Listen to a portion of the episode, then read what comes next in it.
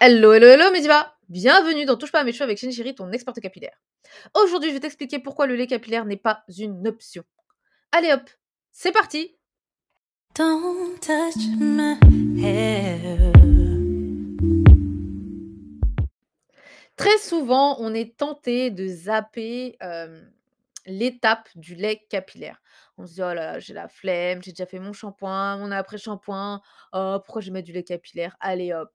Eh ben non Et même pendant la semaine, tu te dis: «Oh, je suis fatiguée, je rentre du travail, j'ai la flemme. Bon, allez, je vais dormir comme ça». Eh ben non, le lait capillaire n'est pas une option. Pourquoi c'est pas une option? Parce que il faut savoir que, dans le lait capillaire et bien, premièrement, tu as ton apport en eau, donc ton apport en hydratation qui est essentiel. Dans ce lait capillaire, il y a également des agents dits cationiques comme le bérium je sais plus quoi, méthosulfate, je crois c'est ça, bérium méthosulfate, je crois que c'est ça le nom et tu en as un autre qui s'appelle je sais plus quoi, méthosulfate.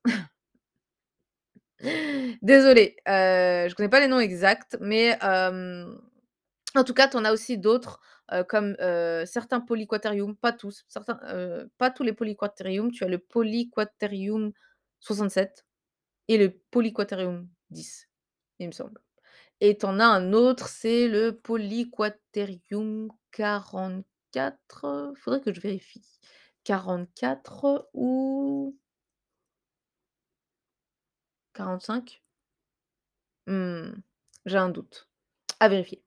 En tout cas, heu, toute cette substance dont je t'ai cité le nom, eh bien, se retrouve dans ton lait capillaire pour pouvoir justement, heu, embellir tes cheveux, hem, empêcher la casse et cetera et cetera.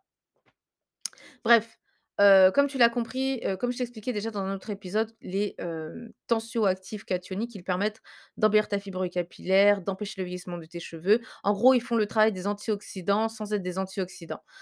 Et tu as également dans ton lait capillaire plein de, alors si c'est un bon lait capillaire avec plein de produits naturels ou alors synthétisés à partir de produits naturels, eh bien tu auras beaucoup d'antioxydants, de nutriments et tu auras cette petite, cette petite couche grasse qui va empêcher ton eau de partir. Eh bien, dis-toi que mettre du lait capillaire, c'est comme quand toi tu sors de la douche, tu mets de la crème. D'accord? Tu vas pas sortir avec les mains blanches, le visage tout blanc, heu, non, c'est pas possible, on est d'accord? Eh ben, pour tes cheveux, c'est pareil. Tu peux pas te permettre de sortir de la douche sans mettre du de la crème ou du lait capillaire sur tes cheveux. Alors bien sûr, il faut que le lait capillaire soit bien utilisé, hein. Je dis pas qu'il faut que tu en mettes tous les jours, à chaque moment ou à chaque fois que tu sors de la douche ou tous les soirs. Non, il faut que tu en mettes bien sûr quand ton cheveu en a besoin. Le seul moment où c'est essentiel, où c'est, obligatoire de mettre un hydratant, donc un lait capillaire ou une crème capillaire, c'est après le shampoing, d'accord? Tu as fait ton shampoing après shampoing et ensuite tu passes obligatoirement par la case lait capillaire ou crème capillaire pour pouvoir redonner justement, relubrifier ton cheveu après le fait qu'il a été décapé complètement du sébum naturel et pour également le réhydrater encore plus et pour maintenir l'hydratation en profondeur. Si tu zappes cette étape, tu vas te retrouver toute la semaine avec les cheveux rêches, secs, cassants. Ça va être une catastrophe. Donc cette étape, elle est vraiment à ne pas du tout, du tout, du tout, du tout, du tout négliger. D'accord? Ensuite, durant la semaine, eh bien, qu'est-ce qui va dépendre de si tu utilises du lait capillaire ou pas? Eh ben, quand on utilise du lait capillaire ou de la crème capillaire, généralement, il faut que le cheveu soit sec et non gras. D'accord?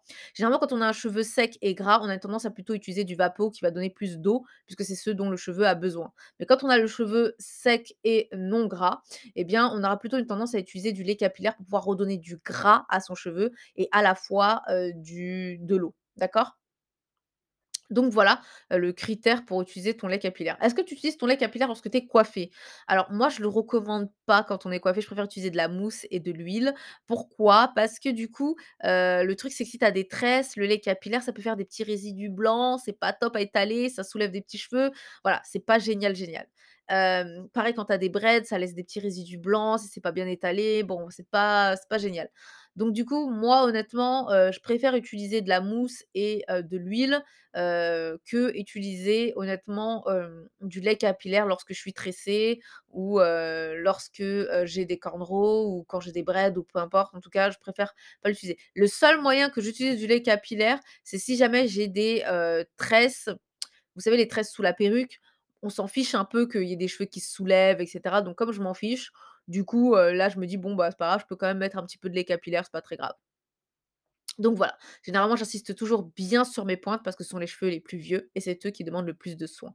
Donc voilà, la fréquence, donc comme je t'ai expliqué, il y a pas de fréquence spécifique, hein, c'est vraiment quand tu sens que ton cheveu en a besoin, hein. Si tu vois que tu as utilisé ton Vapo, heu, et que ça n'a pas marché, autant utiliser enfin tu sens que après avoir mis le Vapo, ton cheveu est toujours, il est pas assez gras, il est pas enc il pas assez, hydraté, tu peux toujours mettre une petite couche de lait capillaire, juste après ou de crème capillaire. Si une crème capillaire style, pudding soufflé, là, les crèmes bien, bien épaisses, oui, tu peux. Tu peux très bien l'utiliser par-dessus et par contre, tu vas diminuer ton gras lors du sellage ou alors tu vas pas du tout mettre de gras pour le sellage. Voilà, voilà. En tout cas, ma diva, j'espère que ça t'aura aidé à comprendre pourquoi le lait capillaire est vraiment, mais vraiment pas une option, hein. Ça c'est vraiment l'étape qui va rendre ton cheveu doux, souple, brillant, qui va empêcher la casse, qui va nourrir ton cheveu. Tu vois, c'est c'est le petit repas que ton cheveu a besoin avant le gros repas qui est soin, shampoing qui est soin, shampoing après shampoing, lait capillaire, tu vois? Donc c'est vraiment mais le c'est la base. C'est un produit de base à avoir dans son arsenal. C'est obligatoire. Tu peux pas, faire l'impasse là-dessus, c'est pas possible. Voilà, voilà.